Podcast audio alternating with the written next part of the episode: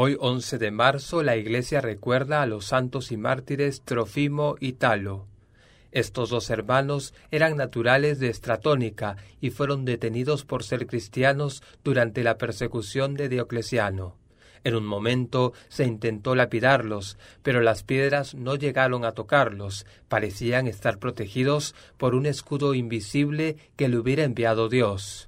Sorprendido el prefecto por este prodigio, dejó libres a los mártires, pero poco después fueron denunciados como cristianos y como ellos hicieran pública su profesión de fe, se les condenó a morir despedazados por los garfios.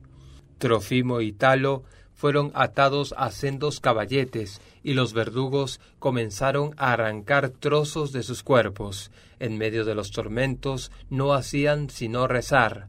Cuando por fin expiraron, los fieles recogieron los cuerpos y les dieron piadosa sepultura. Pidamos la intercesión de estos dos mártires para ser siempre valientes testigos del amor de Dios.